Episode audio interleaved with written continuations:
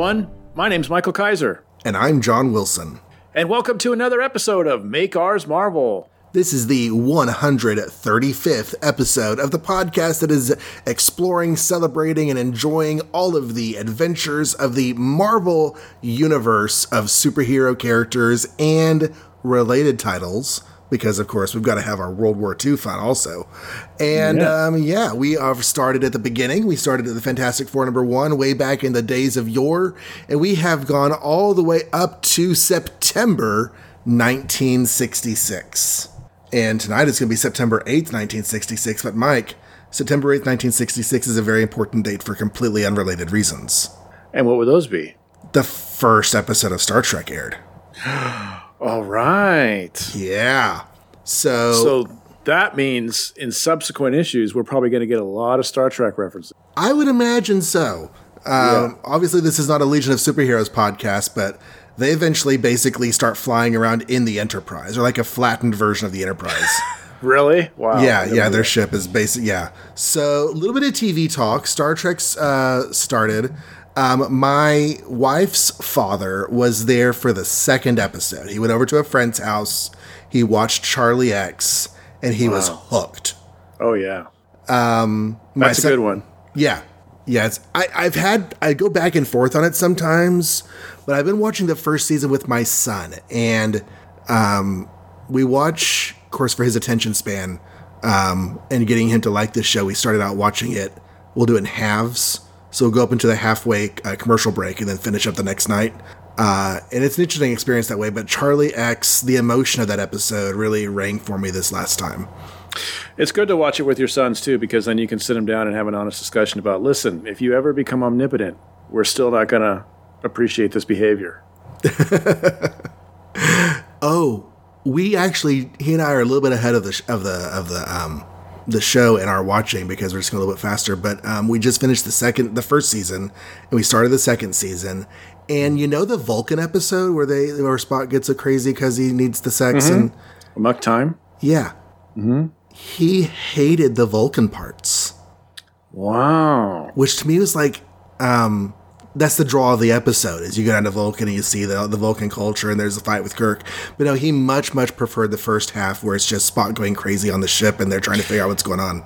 Well, Spock going crazy is very entertaining, so I can see that part. But I guess like maybe because it's just all a lot of uh, slow marching and tradition and ringing bells. Yeah, there's a lot of that. So maybe he got bored of that. But the fight was cool, at least I thought. But And there's also um, the Vulcans know what's going on with Spock better than the humans do, so he always kind of felt like they were talking over his head because huh. yeah. So yeah, he definitely had some valid points. It was just a reaction I was not expecting.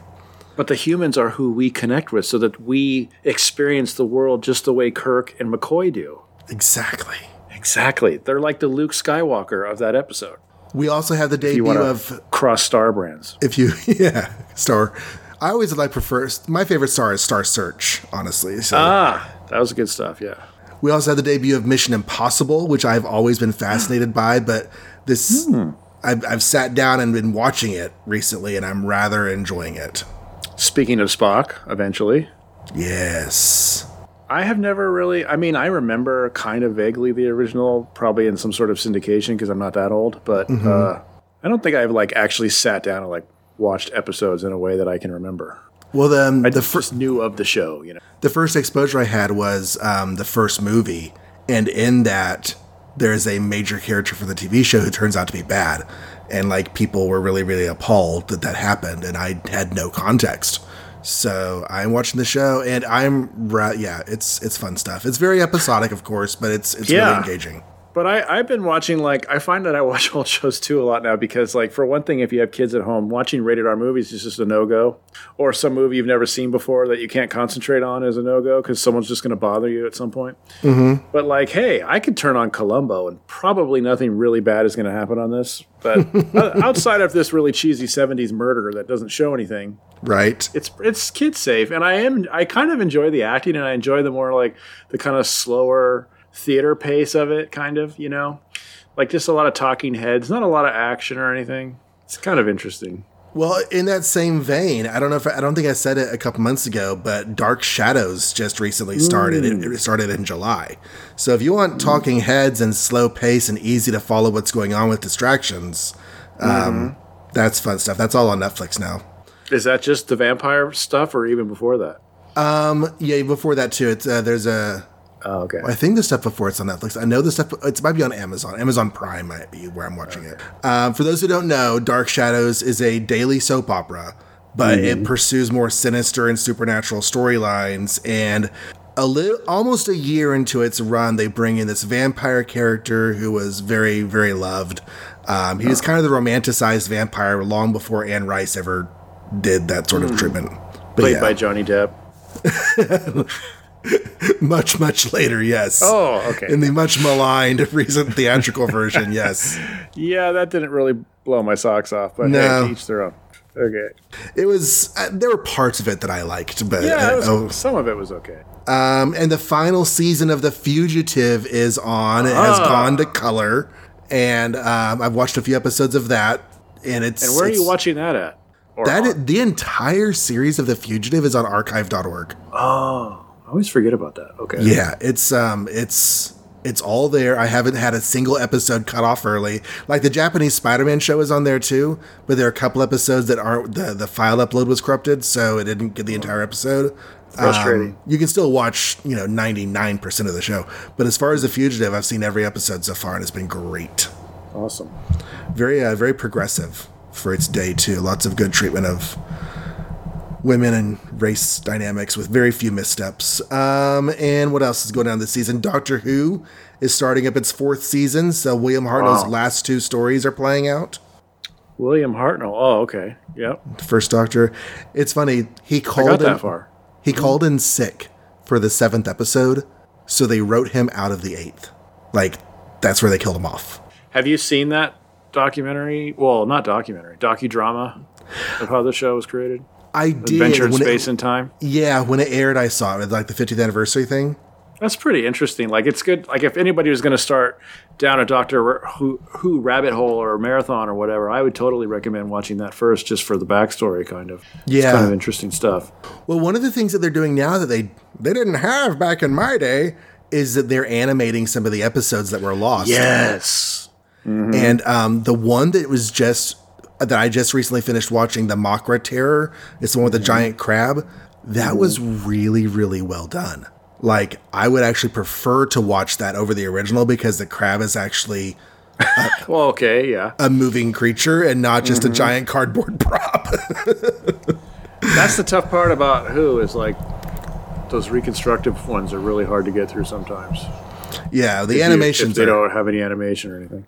Yeah, some of the animations in the early efforts are a little stiff, but mm-hmm. overall, it, But it's, still, it's better than just stills, which is Yeah. what I which is what I was watching when I was trying to get through this. I got to the second Doctor, but then by the time you get the second Doctor, like his first five seasons are completely missing or something. Seems Yeah. like so it's like oh my god, this is really hard, and I I quit. So now I have to start over because that's me, and I can't remember anything. you could just jump into season six where it's mostly there. I could. I'll But, just have to you- bum your list and start again. But You and I are too similar in that regard. Yeah. So yeah, lots and lots and lots of good TV on right now. Very very cool era for genre television. I do remember thinking though that that uh, gosh, we're just not talking about Marvel comics at all tonight. Sorry, everybody, but that's okay. Um, I do remember thinking that first Doctor transferring into the second Doctor was pretty uh, horrible. Like Yeah. like he was just sleeping. Like you don't even see his face or anything. Um, He's not s- even in that last episode, if I recall. He gets tired and lays down, and everybody else solves the problem. And then they go in there, and it's like, "What's going on with the Doctor?" And he turns to the second Doctor, and it's like, "Wow, William Hartnell, I am so sorry that you didn't get a big send off because we're so used to big send offs, you know." Right. He is completely absent from the third part of that. He's in the fourth, but like you said, he's really worn down. He doesn't participate very much, and Uh-huh. Yeah. he basically stumbles in and dies. Um, yeah, The transition is a really tight zoom on his face, but the the existent video is kind of fuzzy. And honestly, when Hartnell's face turns into Troughton's face, I have a hard time telling a difference in that shot because it's so grainy. I think originally their concept was just to make him a younger version of himself. Yeah, yeah. Like, they were like just, it's like it's just rejuvenation, not regeneration. You know? exactly because they were just going to try to figure out how to make it keep going with a new actor. So they they called it renewed, and they youthened him, and they recast the part, and the rest is history. But then, of course, the second guy was so different in personality that you really can't argue regeneration instead, Yeah, because he's a much more interesting. Not I don't know, not more interesting, but definitely a different character. definitely different. I really like him. Keenan has not warmed to him yet, but I, I like him. So anyway, that's our preview for our Doctor Who podcast. That's going to be coming out sometime before 2030. It's it's an idea. It's an idea. It's an idea. Um, or was it our Star Trek podcast? I can't remember. One of the two. our our Who Trek Marvel Wars podcast. our Who Trek Marvel Wars? Yeah. Yeah. All right. So we are going to be talking tonight about um, not just TV, but also Sergeant Fury 36, Tales of Suspense 84, Amazing Spider Man 43, and new title, Fantastic Four 57. New title. Well, you see, Mike, they canceled The Fantastic Four. Oh goodness. What's great about Fantastic Four is we started with number one, and that legitimately is number one. So every time there's Yes. a Fantastic Four, it's like, wow, we did 57 of these. Right. Well, we were just talking about the the twelfth anniversary, the fifth anniversary of Marvel, and it, we're almost to sixty now. Fantastic Four is bi-monthly there at the beginning, which is why we're not already to sixty. But yeah, mm-hmm. we're almost to sixty, and that's that's a lot of months of comics. And I think when FF was bi monthly, there was nothing else to cover. So we didn't, I don't know if we skipped anything in particular. You know, like we didn't have Yeah, other things in between that. I think it was just FF for the first three issues, right? Something like that. Yeah. There was a smidgen of Ant Man in there somewhere. Yep. Yep. Yep. Alrighty. So shall we transform back in time? Oh, where all this Fantastic Four talk, I opened up Fantastic Four, but we're going to talk about Sergeant, Sergeant Fury, Fury first. first. That's right. My brother, my enemy. Mm-hmm. The place, an infiltration course on a strategic army base in Britain. The occasion, the training of a new howler as lovable Dum Dum Dugan puts five combat eager commandos through their power packed paces. Blockbuster editing by Stan Lee. Bullet scarred script by Roy Thomas. Battle ready art by Dick Ayers. Bomb happy inking by John Tartaglione. And ballpoint pen lettering by Sam Rosen. Um, so yeah, last issue, Dino Manelli was injured on the journey back from Greece. And, um, was it Greece? I think it was Greece. Yeah, it was Greece. Okay, sure. Or they went to Greece, but then they got captured and got taken to Germany. So they, went- they're coming out from Germany. Um, and Eric Koenig from Germany joined the Howlers. So he is training along with them. And, um, there's some training stuff and Koenig, I guess Koenig is the general um, uh, Americanized pronunciation. Koenig is a little bit of a maverick during the training and goes off in a situation that almost gets himself killed.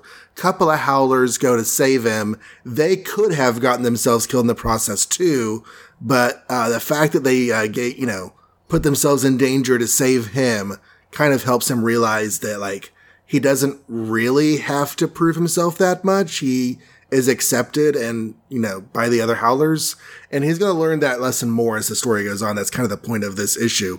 Um, Sergeant Fury shows up in a Jeep and says, Hey, we've got a mission. Let's go back to headquarters. So they all drive back to talk to Happy Sam. Happy Sam says, Hey, y'all need to go to, um, uh, Switzerland. There is this German uh, colonel named Ludwig von Baum, who is a top Nazi strategist, and they're transporting him to Italy, but they're going through Switzerland. Switzerland is a neutral country, and therefore the transport of military personnel across their borders is not permitted.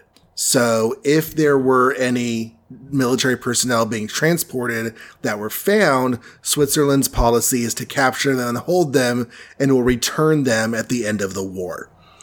Um, so they're going to send in their military personnel, they being uh, the uh, Allied forces, to capture Ludwig von Baum for because they just want to keep him out of Italian hands. Can't let him get to the fascisti. He's too much of a brain. They got to they got to stop it. He is being taken um, and escorted by uh, a young Capitan Wilhelm Hauser. Wilhelm Hauser is an old buddy of Koenig. They were friends. They went into the military together. However, whereas Koenig became disenchanted of everything, Hauser became like a diehard uh, Nazi patriot who's even gotten like commendations for how cruel he is to people. So um, they basically became polar opposites who used to be friends. So you can kind of see where this is going to go. So they fly in. The Howlers are going to be disguised as medical personnel on a medical uh, supply train, which is how all this is going to go down. Um, Koenig is their German speaker, so he's basically he's gonna be the one who uh, liaises with the other people because in Switzerland you speak three languages and he speaks all of them. Um, those are French, Italian, and German. Um, what happens? So there is a uh, um, there's one of those things where like the cars go up the rope on the mountain and uh, uh, mm-hmm. what's his brains? Um, Pinkerton tries to slide down one of those with his umbrella and things go awry there. I don't, I don't think it's in it ends up being that important. Um, the uh, the Germans do get on the train. The Allies, the Howlers, also get on the train. Um, there's shenanigans, and it all ends up with Koenig facing off with his old friend on the roof, while the other Howlers try to find and capture von Baum. Um, Koenig is like, "Hey, you know, we're friends. I can't shoot you. Hauser's like, I don't care. I'm totally going to shoot you. Uh, Koenig's like, no, I don't think you will. And to prove it, I'm throwing my gun away. And he throws his gun off the side of the, um, the train and Hauser's like, that was really stupid because I'm totally about to kill you. But then he gets shot by Gabe Jones, who crawled up the, um, the side of the, no, he doesn't get shot. I'm sorry. He gets stunned by Gabe Jones, who crawled up the side of the train and blew his bugle at them. So by distracting the Nazis, he's able to save Koenig. Koenig jumps in for the physical melee fight.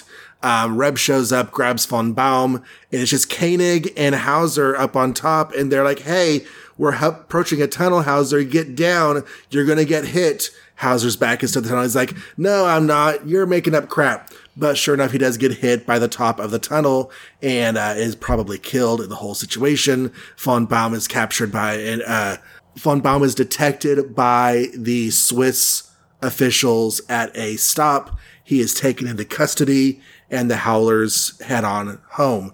Um, at one point, Koenig is like, hey, I should probably talk to Fury and apologize and confess for what I did. And he's like, you know, Sergeant, I, um, that, that was my friend. And Fury's like, yeah, I know. The big wigs knew all about it and we uh, had to do it. But, you know, Koenig's like, yeah, but, um, I couldn't shoot him. I threw my gun away. So I don't think I'm worthy. And Fury's like, dude, um, maybe that wasn't the best choice, but I'm not entirely sure that anybody else in the same situation wouldn't have made the same choice as far as I'm concerned, you're you're a howler like the rest of us. So welcome up to the team. And Koenig is like, dude, I am so happy to be here. And that's the end of the story.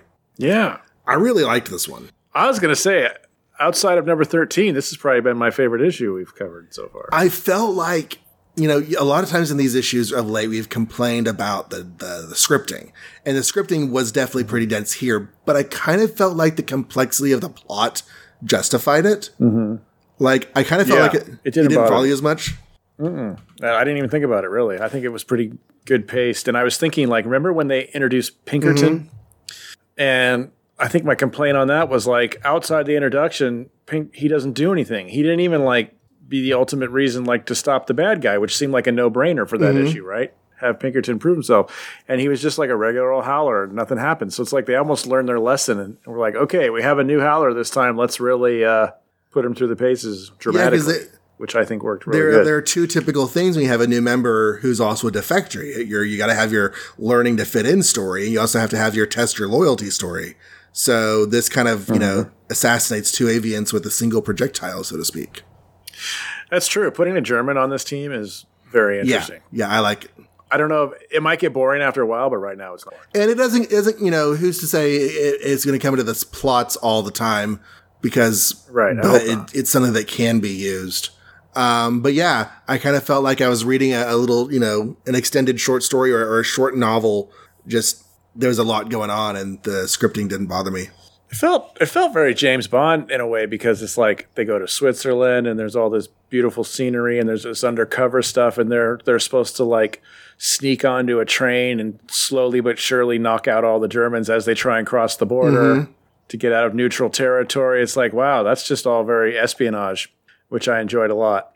Um, although that is my one nitpick is they say something like I don't know I can't remember how that worked exactly. The Germans were definitely trying to get out of Switzerland before they became Germans again or revealed that they were Nazis. Um, but it fe- seems to me, I think like Nick in the end here lets Switzerland catch the guy they were after, and he's like, Sam Sawyer doesn't care as long as the dude doesn't get to Italy, right? That's his theory. Right. And it's like, well, if that's the case, why didn't you just alert the authorities when they were all walking through town being Nazi like? you know, that would have been easier. Just just have them arrested. So what was the real? I thought the real plan was to get them out of Switzerland, take them out, and take them home. And they don't end up doing that, but that's okay. Minor nitpick. Maybe it was a preference matter. Like if you can get him, get him. But if not, at least let the Swiss have him. Yeah, yeah. I guess that's what happened. Um, one thing I forgot to mention is that whenever Fury comes out to the camp to get the Howlers, the guy who's driving his jeep is Jason Sitwell. Who's like, oh yeah, that that guy is just a sort of sergeant I'd like for my son to serve over one day. And I was like, okay, that's Yup. like needlessly gratuitous, but it also made me smile. yeah. That was cool. That was fun actually. But yeah, having Koenig on the team is cool. Um, I stopped reading ahead, so I don't know how long this lasts. Uh, I got the impression from um, just various stuff that I've come across that he's actually here for a long time. So yeah, Koenig's here. I liked all the confrontations between him and various other Germans who were calling him traitor, and in his mind, they're the traitor. Yeah, You know, stuff like that. it does a lot to um to validate the German civilian while you're demonizing the German government and military, right? Um, so because one of the dangers in stories like this is you're you're telling a war story, you're demonizing the other side. It can feel like you're saying the entire ethnicity, nationality, whatever is is is bad. And I feel like this does enough stories that say, no, we're not saying all the Germans. We're just saying we're fighting their army. The German people themselves are totally cool. I think on the death of his friend, Mm-hmm. whose name escapes me, that's like Dick Ayers. Like that's where comic panels excel. Sometimes between seventeen and page eighteen, you see the guy about to get hit by the tunnel entrance, and then the next page is just the the train in the tunnel with like the screech Yeah. uh, noise, and it's just like, yeah, that guy didn't make it. That was a really cool, effective scene. I thought. And there's no way to like justify and say he survived. Like as a Yeah. writer, you just have to like accept this guy died. Uh, he could come back with like robotic parts in, in 1975 or something. We don't Red have the Skull technology. Bring him back to life. Yeah. So I never noticed this. I always thought Gabe had a trumpet, but he has a bugle. And uh, I swear in the past he has talked about playing various jazz standards. I wish I could remember which Mm-hmm. ones, but I remember noticing that because I like me some jazz. So I'm like, ooh, he's playing that song. I know that song. But I cry baloney then that he can play those standards on a bugle. That's just I completely agree. Had never thought about it. I'm sure he plays jazz trumpet back home. he must. And yeah. maybe he carries a trumpet sometimes, maybe, but I think it's just a bugle Yeah. most of the time. And yeah, bugle is limited. pretty much. But yeah, I don't know. I thought it was a really good issue. I like the way they introduced the character for once. We get character. Uh, uh, I thought it was pretty fast paced. I don't know. Normally, like these these issues kind of feel bogged down, but I didn't feel that way reading this one. So and I liked his, his you know, his self doubts, his reasons for feeling like he Mm-hmm. doesn't belong, and the efforts that they all go to to you know really just kind of cancel that Mm-hmm. out and show that the things that he feels that make him feel like he doesn't belong are things that all humans feel, so he does belong because they're just a team of humans. yeah, none of the Howlers give him a hard time, which you know some of them could have and maybe justifiably, but they didn't. Unlike uh, McGivney's people. Yeah. But And we kind of had the opposite of this story a while back where there was that one really, really, really racist guy on the team who's like America Uh-huh. for Americans and that obviously meant white Americans. Yep. But not Yep. not ethnically European white Americans. Like you got to have names like Smith and Jones, not Giuseppe. Mm-hmm. But yeah, yeah, there's all kinds of wrong white. yep, yep. Back in the day. Not so much now, maybe. I don't know. Probably still. In, in, in some areas, but 100 years ago is a lot more common. we were more nuanced back then with our races. Uh, sadly, we have we have dumbed down, but it really it really intensified our racism. Uh-huh. All right. Speaking All right. of racist, Should we move on? just kidding. Speaking of I racist, don't, I don't know what that means. Well, Cap's notoriously racist. Okay, Tales of Suspense, number 84, the most daring, different supervillain of the year, the Super Adaptoid. But before that, because the cover is Cap's this month, but Iron Man still gets the front story, it's the Invisible Iron Man, the other, Iron, Other Man. Iron Man. Story Stan Lee. Sorry, Stan Lee, art Gene Colan, inking Frank. There Giacoia. Lettering, Sam Rosen. Um, so yeah, we finally get. Oh, I can read this little paragraph. I didn't notice it right there. They kind of blended it in with the desk. At last, Tony Stark appears before Senator Byrd's congressional committee to reveal the secret which the world is eagerly waiting to learn. And now, as a hush falls over the chamber, the session begins. So the first question they ask is, uh, uh, oh, they don't even get to the first question. So he's like already looking sick, Tony, right? And they're like, now for our first first question, Mister Stark, and he's like, oh, oh, my heart, and he falls over and passes out. And the news are all going crazy like, is this a joke? No, it's not a joke. He's really unconscious. What the heck? Oh my gosh, the stress must have been too much for him. And they open it up and they find like a metal chest thing in there. And they're like, oh, wow, he was more damaged than we suspected back in Vietnam or whatever. And like, even Senator Byrd now is thinking like, oh, I've gone too far, maybe this guy's more heroic than I thought because he's a war veteran and injured and stuff. Um, they take him away, and Pepper and Happy are listening to this on the radio, and Pepper cries, and they both go over to visit. And on the way, Happy thinks about how like he was going to be relieved that the whole world was going to know about Iron Man, but now that Stark has passed out, it's just the two of them sharing this secret. And he's stressed out about it, and also, dang it, he really likes Pepper, but of course Pepper likes Tony when he's unconscious and stuff. Urgh. So they get there, and uh, there's all these reporters talking about asking him, "Is it true? Are is it true? You're Iron Man? Is it true?"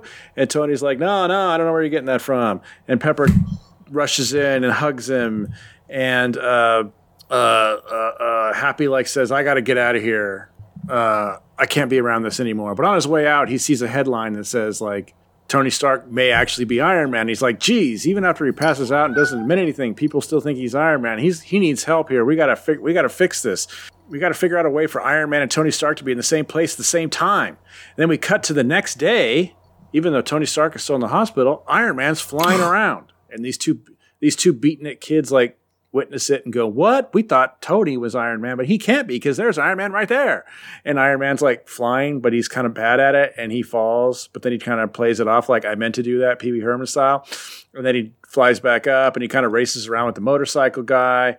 And then at some point, Iron Man gets on a comm link with somebody else and asks how to fly this stupid thing. And the person on the other end tells him what to do. You know, press this button, spread your arms this way, and there you go, level out. You're perfect now. Wee! And he he flies away. And the witnesses are like, see, Tony Stark can't be Iron Man.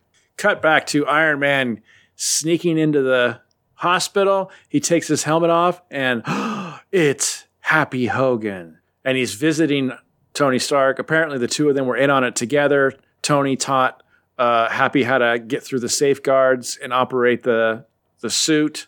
And Happy's like, "How come you don't just admit that you're Iron Man like you plan to?" And Tony's like, "You know, having a heart attack over the decision, I kind of feel like the answer is I shouldn't. So now I'm going to just stick cl- close to my original guns and, and not tell anybody. Uh, meanwhile, we cut to the Mandarin, and he has his magic science. And one thing he can do now, I guess, is just watch people wherever and whoever they are. And so now he's decided that Happy Hogan is Iron Man because he's watching it on this radar. And remember from the last time we saw the Mandarin, he also has a Star Trek power. So he presses a button, and as Happy and Tony are talking, Happy disappears. And Tony's like, well, what? He's gone. Just the way I vanished when the Mandarin captured me. So it must be the Mandarin. So even though I'm really sick, I'm going to get up and help. Next, into the jaws of death. Yeah. So the Mandarin Yeah. tried to capture Tony and didn't realize he accidentally captured Iron Man. And now he tries to capture Iron Man and doesn't realize he accidentally captures the wrong Iron Man. Mandarin is really bad at this. Really bad, but like, even though the audio portion of my global scanner is inoperative, that way we can justify that he didn't just hear that conversation about how Tony Stark is really Iron Man.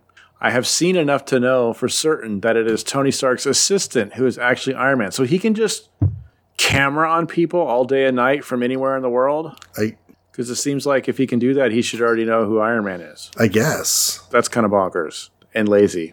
And I don't like the Mandarin still. But hey, and this reminds me of that plot where uh, Happy Hogan, I mean Happy Hogan, uh, Foggy Nelson was Daredevil, and and what the glad not Gladiator, the other guy was Masked Marauder was gonna attack him. No, it was a gladiator. Gladiator attacked him. Oh, it was a Yeah. Gladiator, right? But Masked Marauder, Masked Marauder also overheard Foggy bragging Right. to Karen about it and all that. So it's like they're they're really milking this idea, I guess. I, in the moment, though, I, I thought it was kind of fun. It's a bit of a twist. They go after, uh, Yeah. he goes after Iron Man and gets the wrong one. But in this story, I guess this story just kind of proves that Happy Hogan is one of the best guys. Yeah, He he's good to Pepper. He's good to Tony. He doesn't like what's going on between the two of them, but he's just going to try to be the best guy he can about all of it and support both of them. he's he's better than Foggy. yeah, Fo- Foggy gets downright nasty with Matt sometimes when he's thinking about how, how much Karen likes Matt. yeah, you know, definitely. and Foggy Foggy's more like, well, I'll just get out of their way. It's cool. I'll go live in with my grandpa. Um, Uh, uh, uh, uh, I call shenanigans though on page three. okay. Up until this point, that metal thing around his chest that's keeping his heart full of shrapnel was always orange with a big yellow circle in front of it. Yeah. And now it's just this generic metal panel so that nobody can figure out that it's Iron Man. Well, okay, so remember, we've been kind of wondering about his chest plate um, and how that relates to his Iron Man armor, because it seems like, you know, his Iron Man armor was all completely separate now. So he does still have a chest plate, but somehow it's no longer his Iron Man chest plate. I don't know if that's like a change in the armor Just- that he made at some point. I think it's just convenient for the story. I think so. Because if they ripped it open and saw a big old S on his chest, they'd know he's Iron Man. Right. So let's just make it a gray piece of metal. Oh, we, I guess you could headcanon that Tony Stark knew he was coming here, so he swapped it out with a more generic thingy just in case or something. I don't know. the, the, but he's never has the before. iron chest piece from his original suit or something. No, because that's painted gold now, but something like that. Maybe. Um, look out, y'all. Senator Byrd might actually be a good guy. He says, This is no act. I'll stake my reputation on Stark's integrity. He and I may have had our differences, but he's always been a man of honor. He's not faking this. Yeah. I'm going to go and pray for the life of a brave man. Yeah, there's that. Yeah. Uh, but it also takes him having to figure out that he was wounded in Vietnam for him to have respect. But I don't know. That's I guess if that's the reason, that's fine. well, I mean, he has legal reasons and political reasons to, per- to, to prosecute Tony, but when it comes to Tony's health, it's like, okay, all that stuff is less important now than him surviving. yeah. yeah, yeah. Um, I don't love that Pepper is all about Tony right now, but there's not much we can do about that. Yeah. That completely 180'd again, didn't It it? seems to be where they are with her. Mm-hmm. Okay, we see the door that says A Stark, private. And like, it always throws me when I see something like that because I don't think of him as Anthony Stark. He's Tony mm-hmm. Stark. His initials are TS, not AS. Well, A Stark is in there anyway. Some Stark. We don't know which one. Oh, Stark. Could be his Could be. cousin, 2020, his dad, who's dead. Have I told you about the um, the Iron Man Epic collection that I'm reading right now? no, which one? Okay, so there's the Marvel Epic podcast because and they're going through all of the epic collections Marvel's been putting out. And Oh. and this this is great. Like they release volumes about a particular big run of a character, but they're not numbered one, two, three, four in the order of release. Like they plotted out where this particular run of Iron Man would be, what volume number it would be, and they released mm-hmm. Iron Man Volume 10 as their first epic collection. Right. So I started reading it because A, it's collections of, you know, big Marvel stories and I wanted to listen to the podcast. I wanted an excuse to read them. So I'm reading them. Mm-hmm. I didn't know as I was getting into the story why this was an important run though. So like there are these surprises as I've been going along. Um, it is the Obadiah Stane story ah. Okay. and it is the Tony falls back off the wagon and James Rhodes has to take over story. Uh, okay. And I'm reading it. I didn't know those were coming. So just like, oh, this is why this was their first Iron Man collection because all of this is really big for the movies. Um, I can't remember if we talked about these on the show already or we were just talking off the air. So apologies if this is a rerun. But yeah, I was looking at those lists recently mm-hmm. because I think that's just amazing that they're collecting all these classic volume ones, you know? And part of me is like, oh no, but I got to read all this stuff in order because that's just how we do things these days. But then another part of me is like, I kind of like that they're out of order because that's how you did things when you were a kid. Nobody started with freaking Iron Man number mm-hmm. one. You started with Iron Man 286 and you just figured it out. Right. So it might be fun to read epic collections in whatever order they see fit to present them to us and just piece it together eventually as you get them all. That's kind of how I feel. Um, I want to keep on reading them, you know, slowly, much more slowly, probably than they're putting them out and listening to the podcast. But um, one of the things about this particular show format that we're doing is that we're just not going to get to some of those, you know, later Yeah. but hugely important storylines. And so this is my way of experiencing them without reading the entire Marvel universe to get there. So yeah, it's Yeah. it's it's a nice uh And and we are reading these in order on this show, so you could always just say in the back of your mind that you are doing it that method. Right. In addition, And maybe when I'm 50, I'll be at Iron Man 200 Yeah. and, and having read everything. and maybe, and you'll have forgotten all about it. So we'll cover it again. But yeah, this is a this is a fun Iron Man chapter. I, I think I enjoyed it, It a lot is. more than some of the stuff they've done recently. But Iron Man hasn't been too bad. Oh lately. yeah, yeah. Um, I feel like for some reason I feel like this first story got the shorter count of pages, but I was too lazy to actually count them. But it was a really fast read. it was a fast read. It, still has like- the 12 page count, but um, but it was a fast read. like nothing really happens, but it's still fun. Tony's dying, and Happy Hogan becomes Iron Man. First other Iron Man, technically, mm-hmm. for five seconds. And I have another other Iron Man and my zinger at the end. That's going to be a thing. Okay, so should we move on to Captain America, not Iron Man? yes. The Super Adaptoid.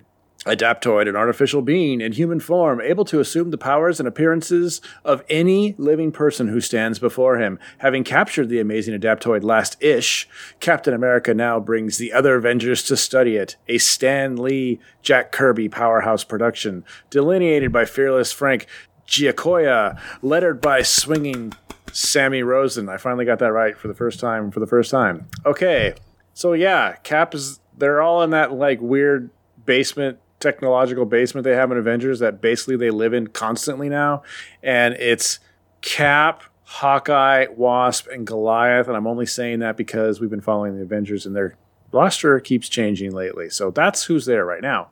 Um, and Cap's mostly bringing in Goliath because, of course, he's the scientist. So can you study this guy?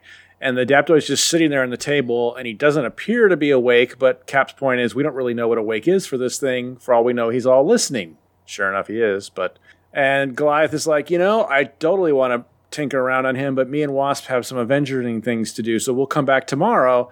And Hawkeye's like, yeah, and I'm gonna go snuggle with Black Widow, and also I'm not a scientist. So Cap's like, okay, we'll see you guys later.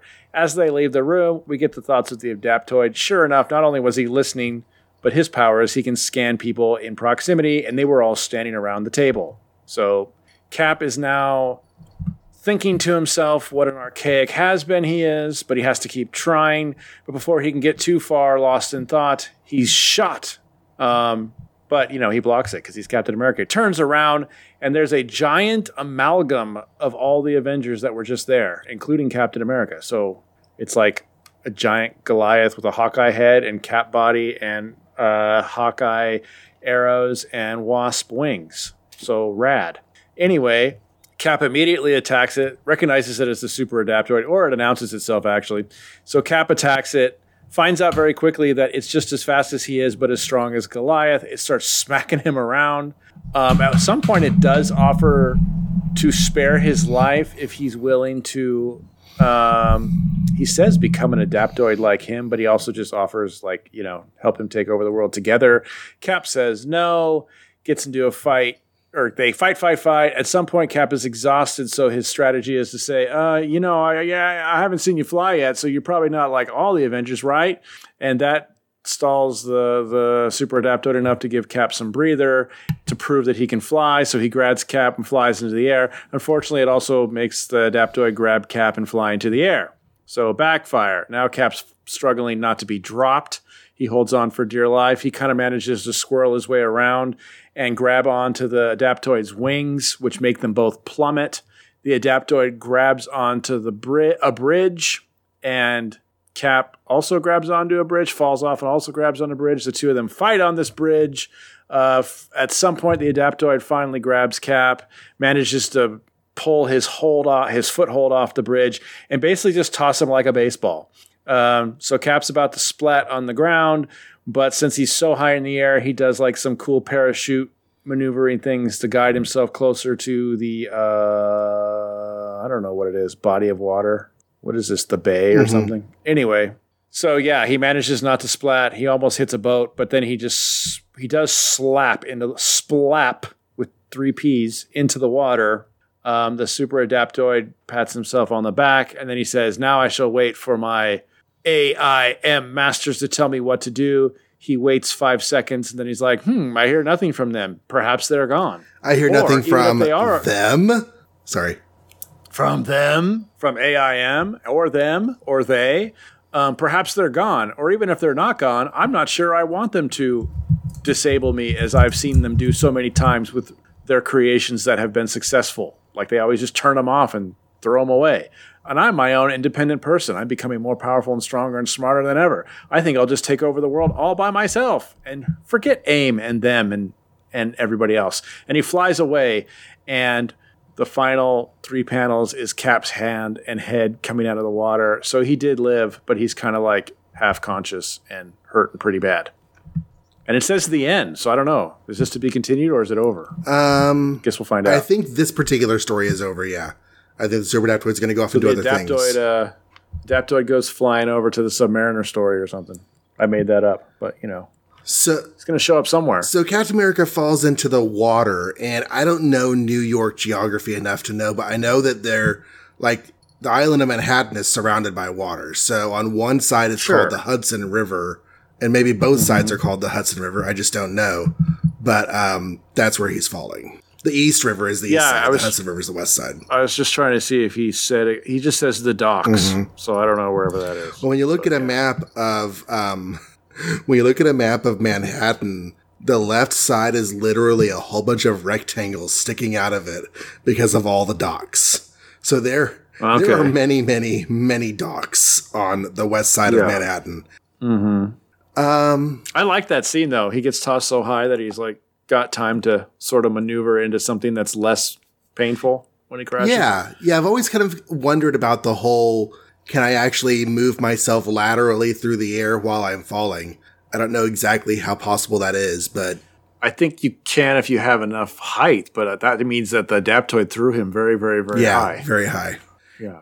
I mean, we've all seen Deadpool too. You know they can move around when they jump out of that airplane. And then um then um the adaptoid flies away with a peak of like existential angst. He's mm-hmm. like I, I, I, he's, he's become self-aware. I've heard of other intelligent artificial beings who like finish their purpose and then and then just like stop working and I can't let that happen to me. I want to live. I want power. I've got to go. So yeah, mm-hmm. he's pretty cool looking. this is what I think of when I think of the super adaptoid. It's always like, okay, we've got to get the the generic white blob guy into this state. Mm-hmm. It's funny that he picks green. That's the one color none of these Avengers have. but It's the Avengers, but a villain color, yeah. Um, and it's basically the I want to know, like, I what's the story that Goliath and Wasper? What are they doing? What are they doing that they couldn't hang out? But that's okay. Uh, I'm just going back. It's kind of funny. It's just enough that everybody hangs out so that he can copy them. Right. I have Avengers business to finish up for the next few hours. I'll return immediately after. What Avengers business? I'm the leader. I don't know anything about your Avengers Yeah, business. we are the Avengers. What Oh, are you doing? Wait, Goliath is the leader. I forgot. And if it's Avengers business, why is Hawkeye not going with them? because yeah, it's not exactly. Wait, wait, wait. Maybe, maybe it's euphemism. Maybe he and Jan were like in the middle of a hot day on the town or something. I don't know. I was thinking just to be picky or uh, whatever. Like, what is the jurisdiction here? And should Cap have called like Shield or something if you capture a known A known agent of AIM. Robot? Yeah, or something. Like they should be boxing him up and studying him, right? Why Avengers? Why do the Avengers get to keep him and not tell anybody? Yeah, I don't know. Um, I mean, he did talk to Fury about AIM not too long ago, Mm-hmm. um, sort of at the beginning of all this AIM business. Uh, so maybe Cap just feels And Shield could dissect this guy. Yeah. Shield could dissect him. I don't know. Maybe Cap just feels like he's already contacted them and now he just keep on keeps on doing stuff, but it does make you wonder. So there's a little bit here on page three where the first arrow that is shot at Cap, he blocks with his shield, and he says, "Luckily, my it's electrified arrow." Mm-hmm. And he says, "Luckily, my gloves are insulated, so I can pluck the electrically charged arrow from my shield." Which suggests to me that they're saying that the sh- that the arrow penetrated his shield and was stuck Oh there. wow. Because you know, bat- we still haven't like established that his shield is indestructible Yeah. as of 1960, whatever. 66. So whoops, a little. A little bit of whoops and the idea of metal piercing metal, I mean, that's that's not a really big deal. that arrow was some major Yeah. business if it went through his metal shield. right? Maybe it's like static cling and not like actually penetrated. It's just like hovering. Anyway, So over in the X Men, we recently had the Mimic, and now we have Uh-huh. the Mimic, but for the Avengers. Mm-hmm. But also, they're bringing the Mimic back in the X Men. Remember the last issue we read said next issue of the Mimic. So, Yep. do you think this is just a coincidence? Do you think that like they realize they're doing the same villain in two books? do you think the Mimic and Super Adaptoid are going to team up Ooh, and call themselves the Copycats? that's that's a buddy cop. Only bad guys. The Mimic is probably like the Mimic is probably like, dang, Super Adaptoid's cooler because I could absorb Hawkeye's abilities to do arrows, but I can't create arrows out of nothing.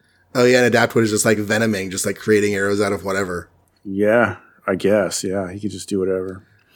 I don't know if it's it's hard to say. Like I don't know. Like unless they do something with the two of them at the same time, then we could probably just assume it's coincidence or just running out of ideas, so copying themselves. I don't know.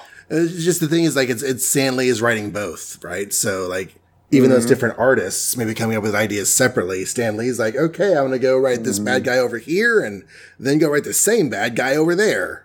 Mm-hmm. Um Well, maybe he's having so much fun with the Adaptoid, he decided to bring the Mimic back. oh yeah. They say the word super adaptoid a lot in this issue. The super adaptoid himself ah, keeps calling himself the super adaptoid. And I just wonder if he's like if he's just trying to say his name so much until it sounds cool. I mean, I don't think it sounds mm-hmm. uncool, but it's also just kind of weird and kitschy and sort of that odd side of sci-fi that you don't always admit to. Super adaptoid. I have the means to make an Adaptoid out of you also. First of all, what? But it can only be done if the subject is willing. What? What? That whole line of dialogue was weird to me. That is a weird plot element. So like, I want to make you into my friend, but I can only do it if you want to be my friend. Right. Why do they have to be willing and how does he do it? Right. How does he turn organic things into robotic mimicry machine parts? I don't know. Did you think it looked I don't know. when Cap was in the river? Did you think it looked like he was dying? It does seem like he's not in a good place. Right. It's not a happy floating in the water. But it does say he's desperately gasping for life, so I guess he's not dead. But he might not be alive alive. Maybe he needs to be rescued next issue. Maybe. I'm starting to forget where. But you know, in reality, if the super adaptoid grabbed you or I and threw us as far as he threw Cap, it doesn't matter if we land in the water. This is true. This is true. Probably. Well, okay. So, So there's that super soldier so again. side note, like I've been thinking about that recently, like how a lot of times in comics, thing like superheroes just throw people, and like they throw Mm-hmm. people into things or over distances that I feel like would seriously hurt or probably kill. And so, Mm-hmm. does that count? Like, if Batman throws a guy headfirst into a stone wall, that guy's Mm-hmm. not getting up. Right. Did Batman just kill him? Does that count as Batman killing? The story doesn't acknowledge it, so I Batman like yes. brushes his hands and goes on about his day, not caring that he just killed a guy. I think legally that would he would be responsible for killing him. Because that's how people treat it in the movies. Like if Batman does something that looks like it's going to hurt somebody, he just goes about his day, and then you're like, "Ooh, Batman just killed that guy and didn't even care." He does that in the comics a lot. I just read it in a story recently where he did that, so it's just weird. If you pick up a person and throw them headfirst into a wall and they die, you can't say the wall killed them. I think you still get arrested. I think you do too. I think you do too. yeah, because it's kind of your fault that they hit the wall.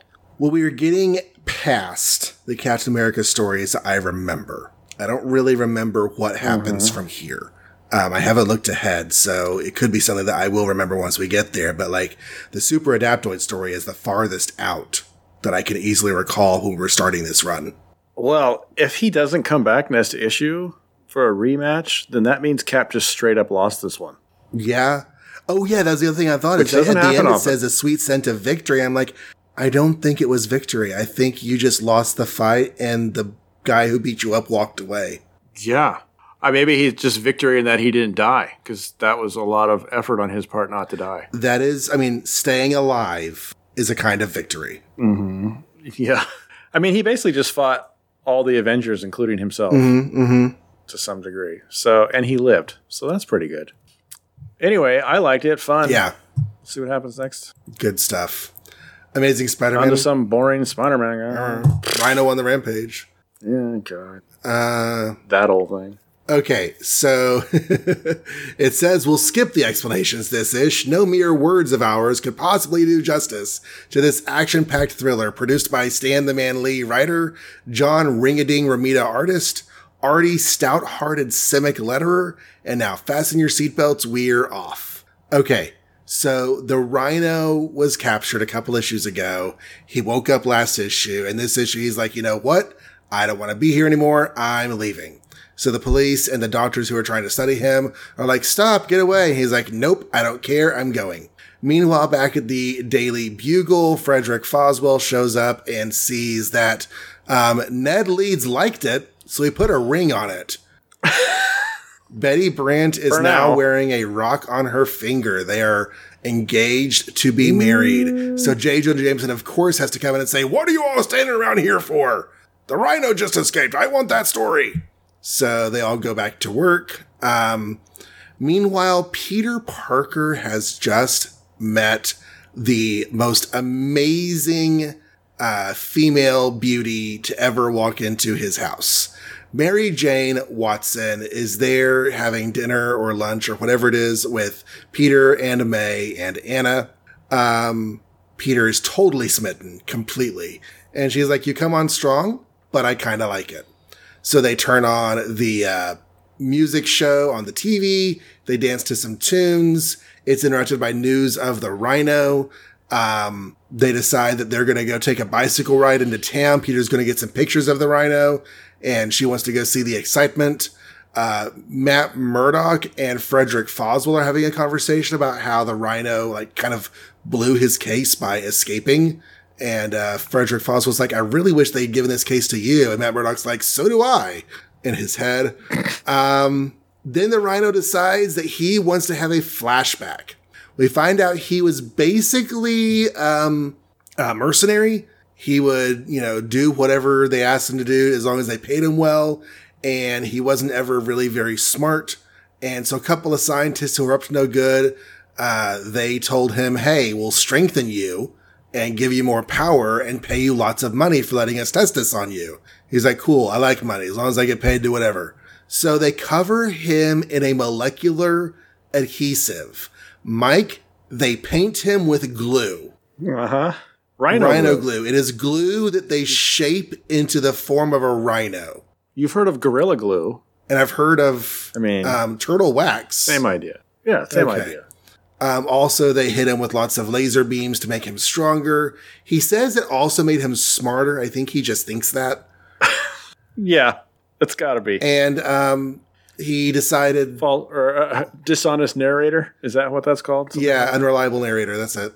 unreliable narrator. There you go. And um, he decides that he's going to go commit acts of sabotage that no one else could attempt.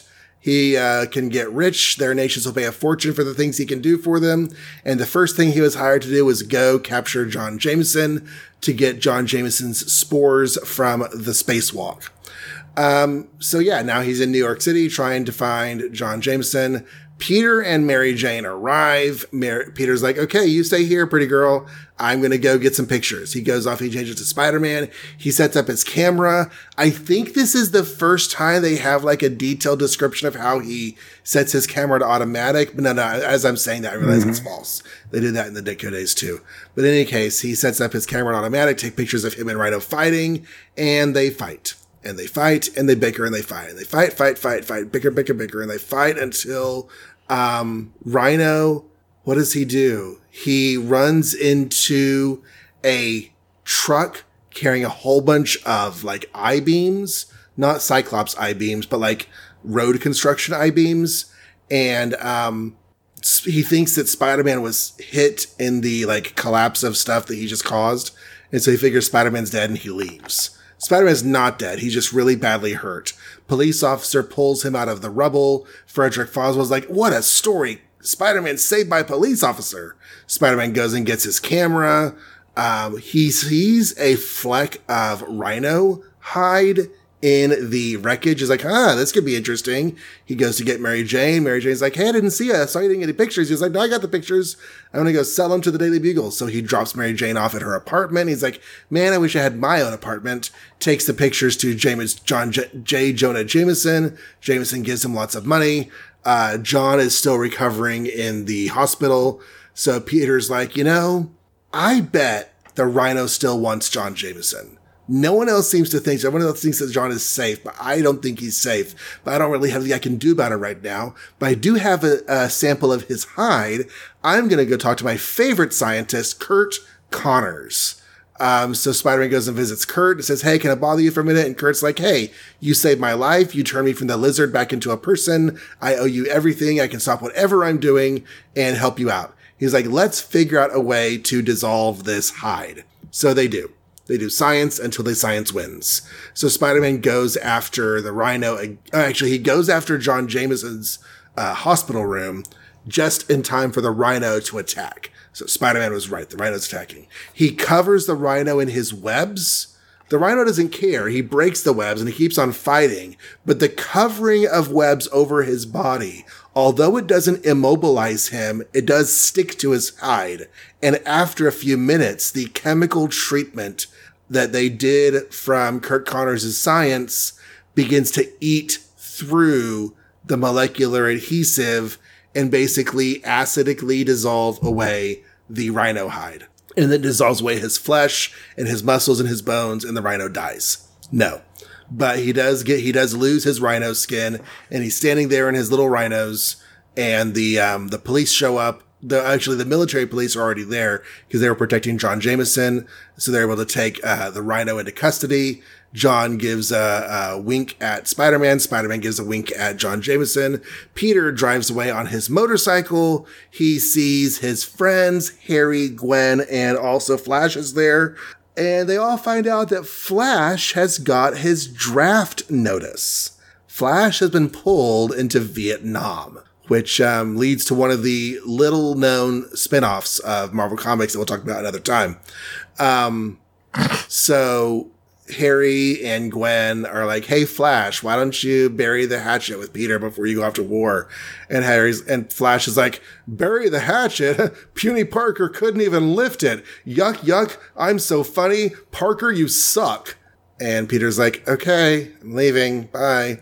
He goes home and realizes that he has really good friends, except for Flash.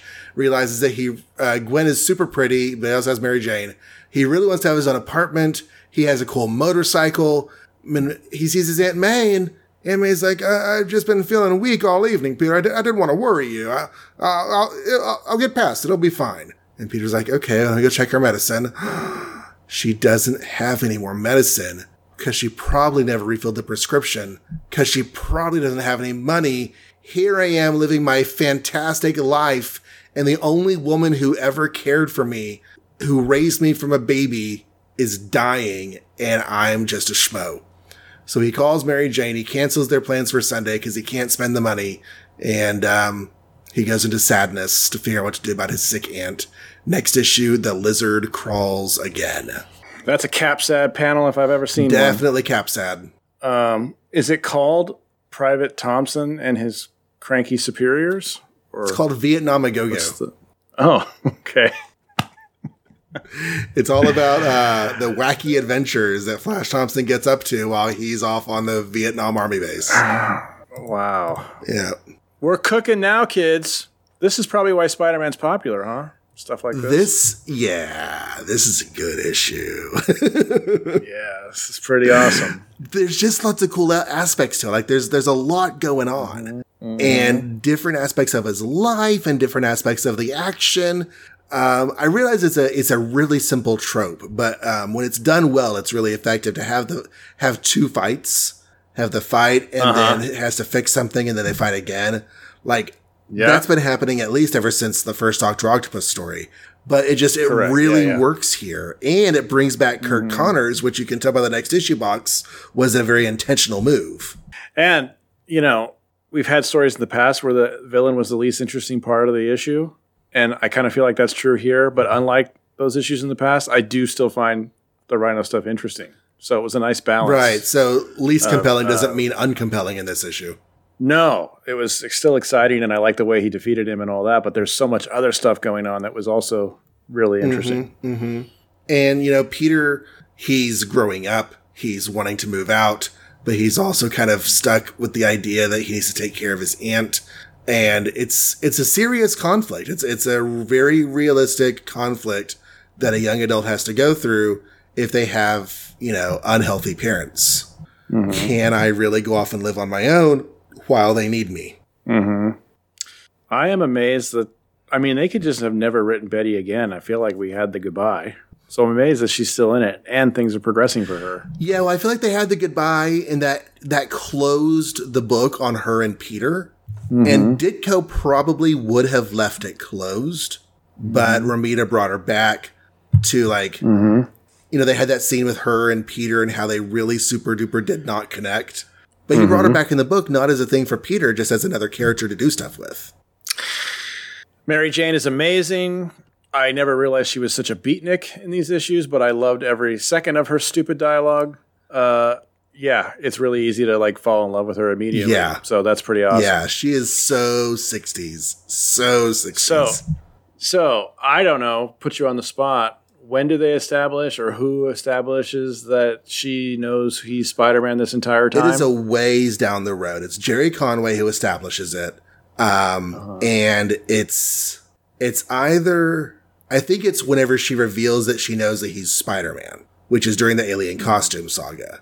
But that's not Jerry Conway. So I don't know. Um, so the 80s. but it's, though. yeah, it's the eighties. So here's the thing, though.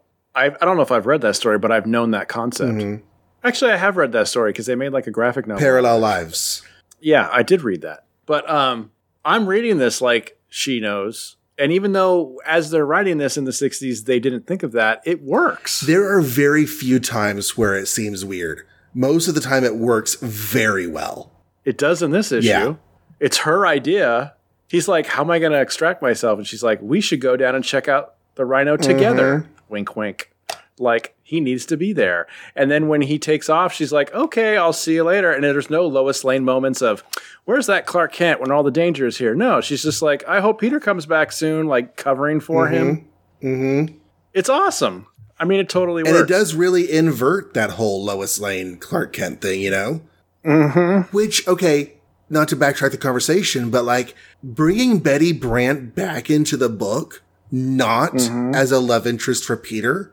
Yeah. And this book also has Gwen Stacy. Now, granted, Gwen Stacy and Mary Jane are both love interests for Peter, but they're not just that. Like Gwen Stacy is kind of doing her own thing over there. Mm-hmm.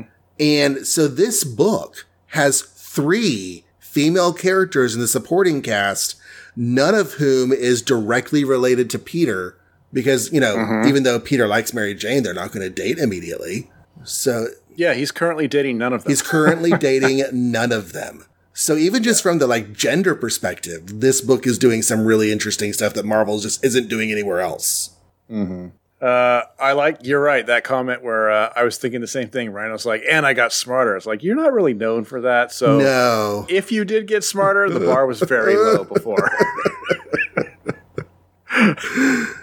Yeah. I mean, you must have been really dumb before you got smarter. He's but- always portrayed as dumb. Spider Man's always making fun of him for being dumb. And um, I'm curious at this point to know how he gets back into the costume and why he gets back into the Yeah. costume. Because, I mean, you've read Deadly Foes. One of his driving points later in his narrative is can I please get out of this costume? I hate it. Mm-hmm. Same with Scorpion, and I think just at least those two Yeah. are always complaining about being stuck and blaming other people for it. I was kind of surprised that they melted off his skin so quickly because, yeah, it obviously doesn't last. What's weird about that particular Deadly Foes timing is like they finish the Deadly Foes miniseries, he gets out of the costume and he's living his life, and then immediately in Amazing Spider-Man they have him back in the costume again. So they have hmm. to like explain why he decided to go back into the life when he was finally free of it. Hmm. Addiction. Addiction, something. Probably, I think it was Kingpin had something over him. I mean, I, I don't really remember them explaining the camera before, but if they did, I don't think they did it as well as they did in this issue. I like the little like, antenna that it has. I'm not sure exactly what purpose that serves, but Yeah, it's like a, oh, I assume it's motion capture. I don't know. Like it only clicks Oh. if something's moving. Totally making that up. I have no idea, but I like that it's a whole page of like explaining how he sets it up and stuff. That's neat.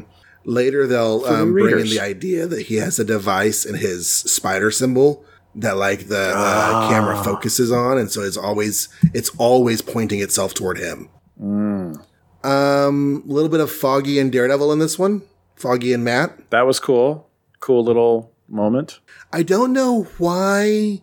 I wish the court had appointed you to represent him instead of me. So do I, partner. So do I. Really, Matt? Like, why? I mean, Foggy obviously is not enjoying this case, but it's not that big a deal. Because because if he was there as Rhino's lawyer when Rhino tried to escape, he would have stopped. he would have stopped him.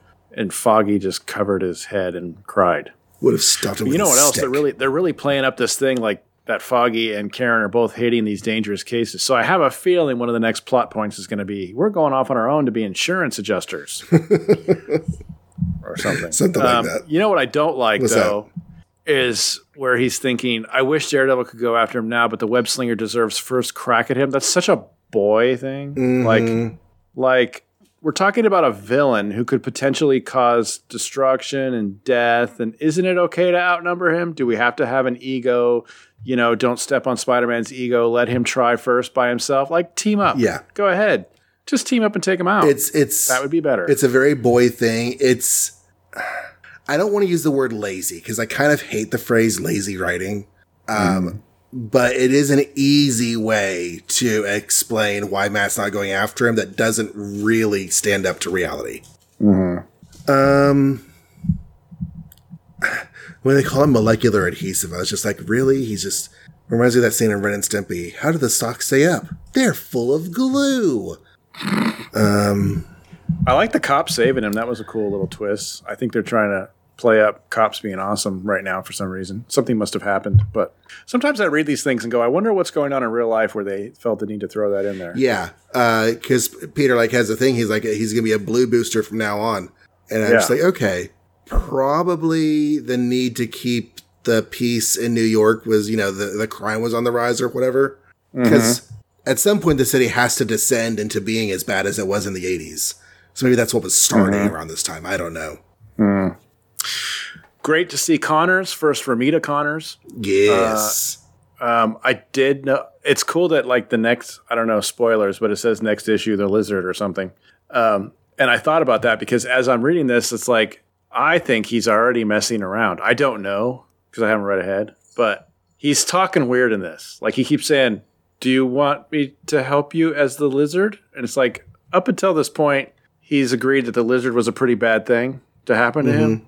And now it's like, I could help you as the lizard. And Spidey's like, mm, that's a horrible idea. yeah.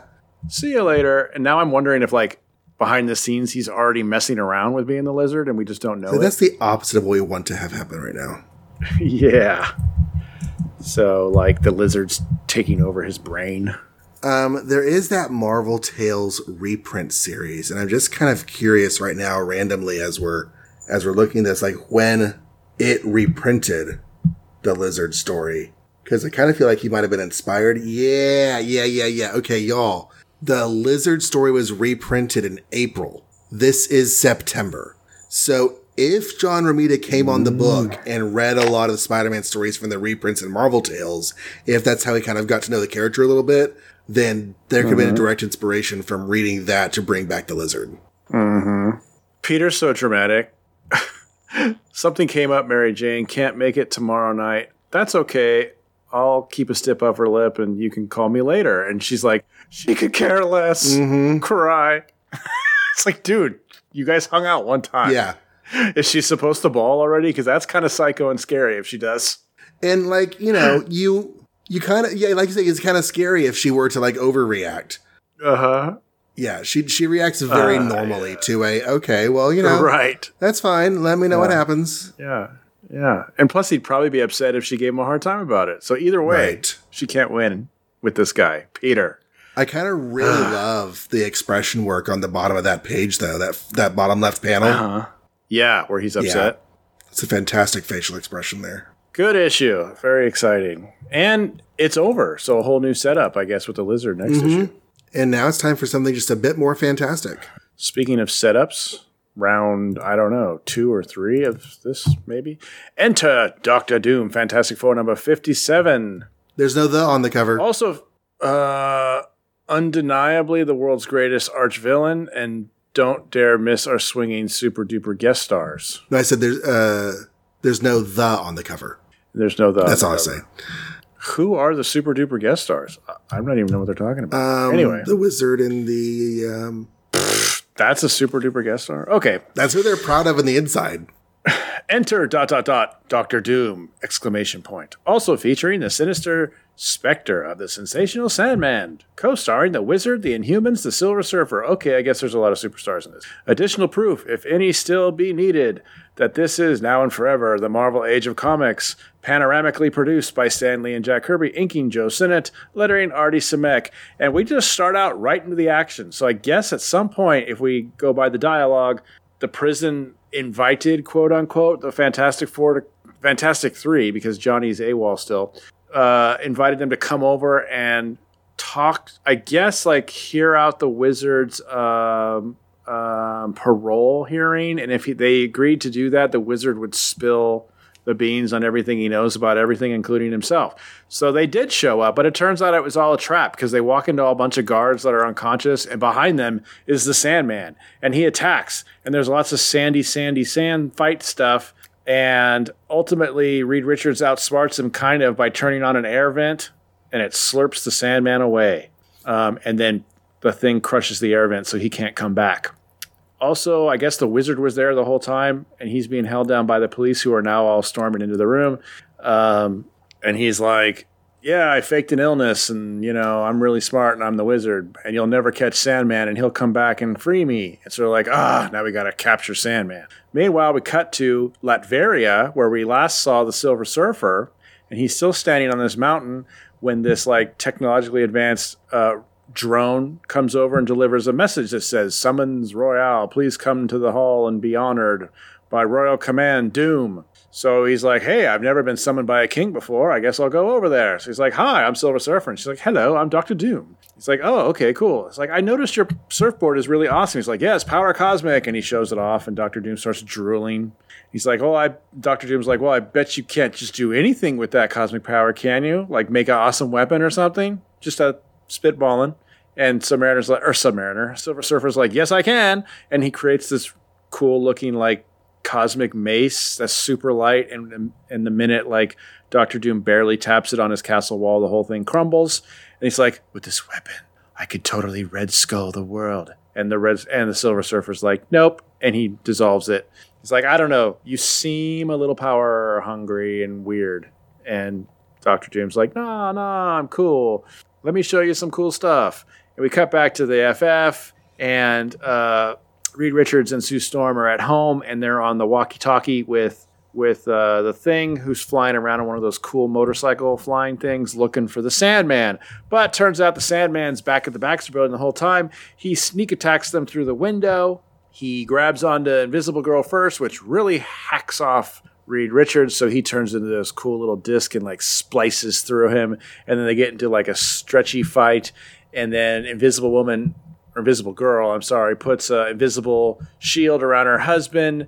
And so the the Sandman can't get him. And then he's like, okay, now lower the force field. And he does that. She does that real quick. And he grabs a electro gun and he's like look it creates electric charges that even your sand can't handle but he's like oh yeah but if i punch it you can't handle it either and it like backfires and then the sandman goes underneath this door that's called advanced equipment storage unit and reed's like dang it I didn't expect him to be smart enough to get past that whole weapon thing I came up with. Now I can't. It takes me at least five minutes to get through this door because of all the security. By the time he gets in there, the Sandman's gone and half the stuff's gone. And Reed's like, "Well, he didn't take everything cool, so I speculate he doesn't really know what he grabbed, and he's just hoping that he grabbed something that the wizard can do something with, with which the wizard probably can because he's the wizard." Uh, we go back to Latveria, and Doctor Doom is showing off somewhere in his castle this giant splash page of Kirby technology, and he's basically like telling the Silver Surfer like what a good ruler he is, and everybody loves him, and all this is for science. And yes, this giant robot that shoots lasers out of his eyes seems like it's really destructive and oppressive, but it's really just to help mankind. And the Silver Surfer the whole time is like, you know, your words are good, but I just sense something icky about you. So I'm kind of on the fence. And at which point Dr. Doom's like, oh, well, in the meantime, while you're thinking about whether you like me or not, look at one of my telescopes. And he turns on this monitor, and there's like space that Doctor Doom monitors. And if we recall, Silver Surfer used to hang out in space a lot and he misses it. So he gets super happy and distracted and he's just like, ah, space, this is so cool. And while he's doing that, the minions of Doctor Doom like fit Doctor Doom with this crazy Kirby apparatus. And then while the Silver Surfer is distracted, Doctor Doom I don't know what they are, some sort of high intensity inducers. That's what they are. And he puts them right on Silver Surfer's face, and there's all this Kirby crackle for like three panels, and then a giant splash page of the Silver Surfer on the floor, powerless as Doctor Doom hovers before him with Kirby crackle energy and maniacally laughing. Yes, I am cosmic powered Doctor Doom now. and if that's not cool, this might be. I don't know. We cut to. Um, what's that guy's name again? Lockjaw randomly teleporting Wyatt and Johnny Storm around. He teleports them to some Godzilla island where all these giant things are fighting each other. Just before one of them steps on the three of them, Lockjaw teleports again to who knows where. Next issue, we cut to where they're trying to go, though the negative barrier. Black Bolt is still unconscious. Everybody's at his bedside. Magnus comes in and says, hey, you guys, did you know the secret this whole time Black Bolt could talk? And Medusa knows that he can talk, and only the two of them and myself know why that he's not. So he's like creating some sort of weird tension amongst the ranks. And then the end of the issue is Doctor Doom flying around with the power cosmic on the Silver Surfer's board, blowing up his own people, and the Fantastic Four at home, like kind of bored, but feeling like something bad's really about to happen next issue, the FF defeated. Yeah. Yeah. So dang. Speaking of books full of stuff happening. Yeah. I really Yeah, this was fun. I really, really like Kirby's Sandman. Oh yeah. I was thinking that too. Like for a Ditko character, Kirby has really embraced mm-hmm. him. Does a great job. I don't like the look, the visual look that he changes next time we see him. I think it's next time because he's going to get like a hmm. totally different look soon. I kind of hate that look, but he does a really good job with it here. Well, he's back to green again. He was purple. oh, that's right. He was purple for a while. Yeah. And this is our first reference to the Frightful Four being in jail since their plot thread literally disappeared from the book. Mm-hmm. Who were the? uh Oh, the Trapster's missing. Right. We know where Medusa is. Speak. Do we know where Trapster is? Did they ditch him or something? I can't remember. Uh, conceivably, he's in another cell, not getting talked about because the wizard actually doesn't really care about him. no, that's true. Um, speaking of plot threads that completely disappeared, I was listening to one of our older episodes recently, and do you remember Whitey Mullins, the football player, and the coach who was like yeah. down on his luck? Yes. Yeah, that's, that's all gone. That is that's bizarre. They were like setting up this college drama, and then they just decided to do Lockjaw instead. Yeah, Lockjaw instead. Which which I'm bummed out by because the Lockjaw thing is probably my least favorite thing going on right now. Well, it seems to be like you know just a bunch of nothing, right? Like they're running really hard on a uh-huh. treadmill going nowhere. Lost in space, but like even less important. So I said last time that I was going to reread the Inhumans narrative that's been like going on like one or two pages every issue for a while now. And so I did. Mm-hmm. And it does all connect. It does all make sense. Um, Mm-hmm. I think what felt disconnected last issue is, um, so this is 57. They were in last issue. Black Bolt was unconscious. 55, they didn't show up at all. And 54 is whenever they had the big old device. Um, Black Bolt screamed into this, like, you know, sound amplifier thing that was going to blow up the wall. And they cut mm-hmm. off with him screaming, no explanation of what mm-hmm. happened next.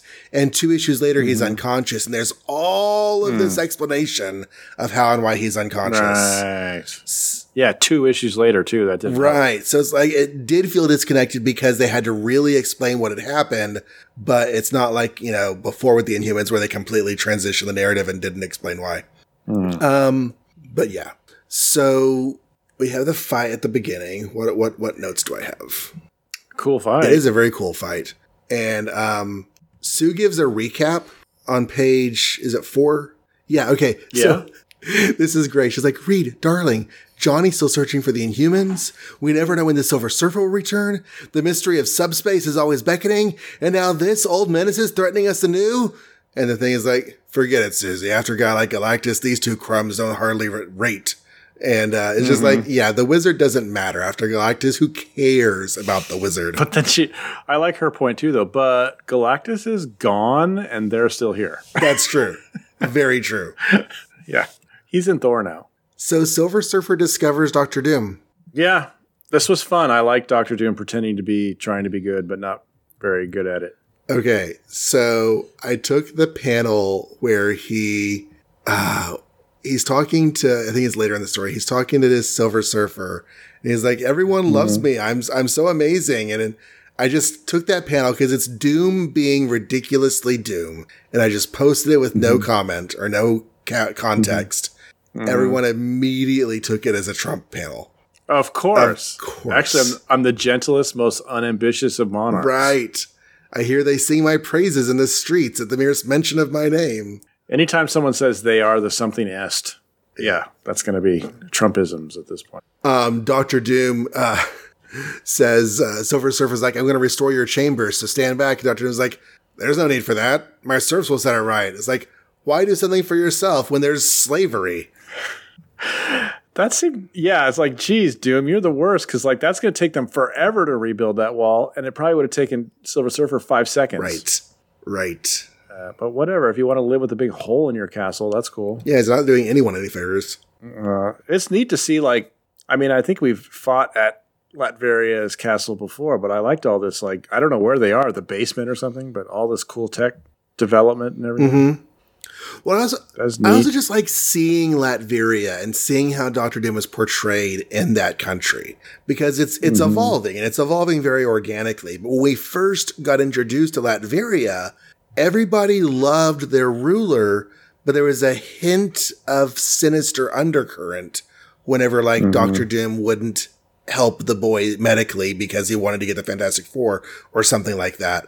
Um, but every time we visit it, the relationship between him and his people is revealed to be less and less awesome.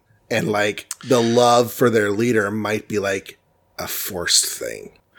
Yeah, which is kind of a shame because sometimes it's like, well, maybe Doctor Doom's right, and he would lead this whole world better than how we are doing it. You know, mm-hmm. if there's peace on Earth on his little country, but then we get like the guy accidentally bumping into him in this story and like worrying that Doctor Doom's going to kill him in theory, Right. or what does he call it? He- The ultimate punishment, whatever that is. Whatever that is. So it's like, yeah, Doctor Doom has definitely got anger issues and ego issues, and it's not just about being the best ruler. And I kind of hate that Silver Surfer seems to be buying into all of this so naively. I mean, he's like, I mm-hmm. don't really trust what's going on here, but also I don't know what lying is. So you must be telling the truth mm-hmm. here. I well, I actually kind of think like I'm glad that he didn't just buy a into because even up till the end when he showed him his space picture is like, what does he say? You are glib, Earthling. You have a way with words. Like I don't know. I don't know if he still is buying it, especially after witnessing the him almost kill that guy. Right. But uh, I also feel like the Silver Surfer is so powerful. He probably just in general has an attitude of being chill. Yeah. maybe Because he, he can. because nothing can hurt him, right? Or he at least he thought so until Kirby came along. And I love how they they just put space in front of Silver Surfer, and Silver Surfer cares about nothing else. it's space, and they're like, "Fine, get him." Yeah. Yeah. That was the whole plan. The first time Doctor Doom gets himself some power won't be the last. No, But- no, it won't.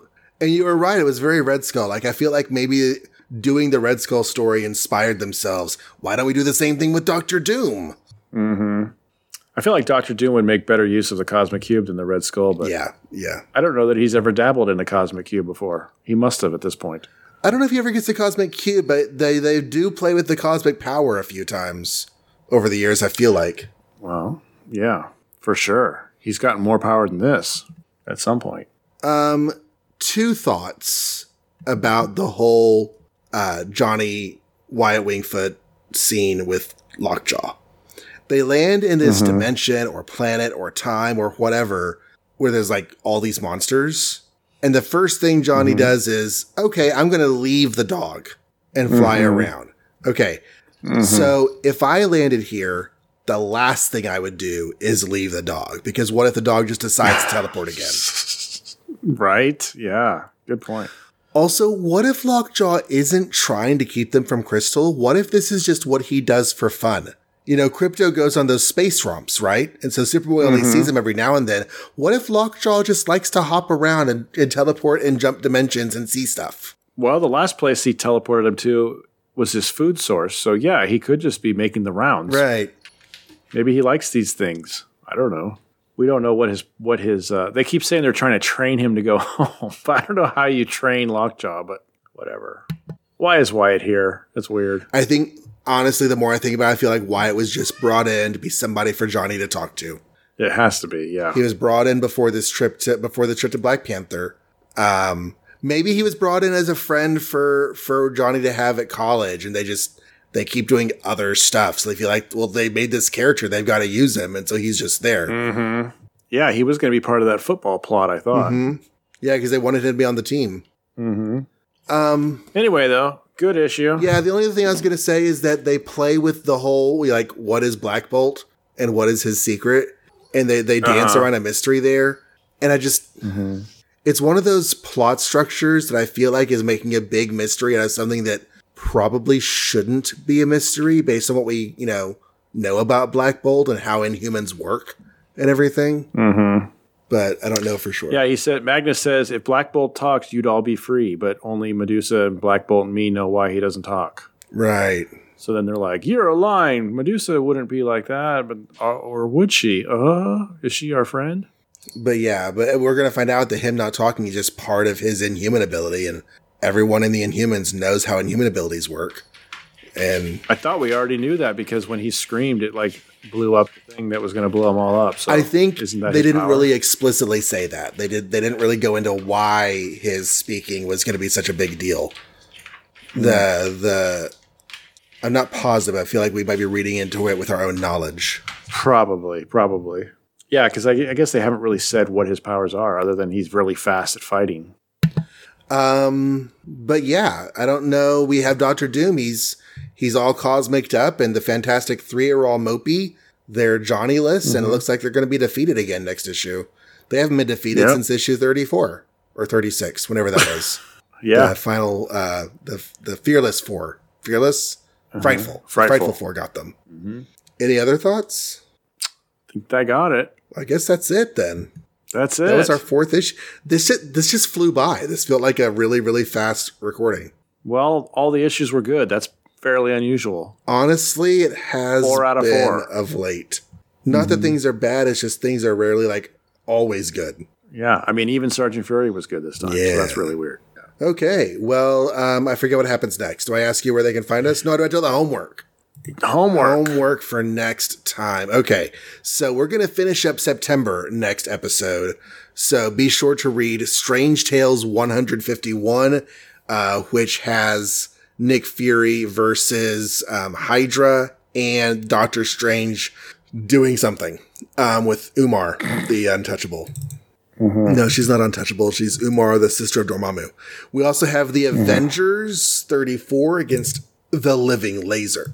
Jeez, that seems like a short issue. Eh, Thor 135, the maddening menace of the Super Beast, uh, later to be called the Man Beast. And finally, another Sergeant Fury, two episodes of Sergeant Fury back to back. Uh, Sergeant Fury 37 in the Desert to Die. Because for some reason in October, there was only one first week book. Thor was the hmm. only first week book, and everything else was on the 11th. So, since they got late, yeah, Sergeant Fury was the earliest of the 11th. So he's our second thing to cover. Okay. So, yeah. Um, where can they find us if they want to talk to us about everything we've said? Well, makeoursmarvel.com has all the episodes on there. Also has links to some of your more popular podcast apps. It's got a link to a generic RSS feed, and it's got a contact form you can use to comment on what we've just said tonight, or you can write directly podcast at makeoursmarvel.com. You can follow us on Twitter. The show is at Make Ours Marvel. John Read Comics is my Twitter Twitter feed. Uh, Mike is at Kaiser the Great. My other shows are on my pinned tweet Return to Cybertron, a Transformers UK podcast is at TF UK podcast. All the Pouches, and Image Comics podcast is at All the Pouches. And um, yeah, go follow us over there. We like to talk about comics. You should come talk about comics with us. And that brings us to yet another episode 135 in the bag. Yay. All right, so come back next week, y'all. And until then, or until the other Iron Man is Norman a Green Goblin Osborn. Dun dun dun. Make ours marvel.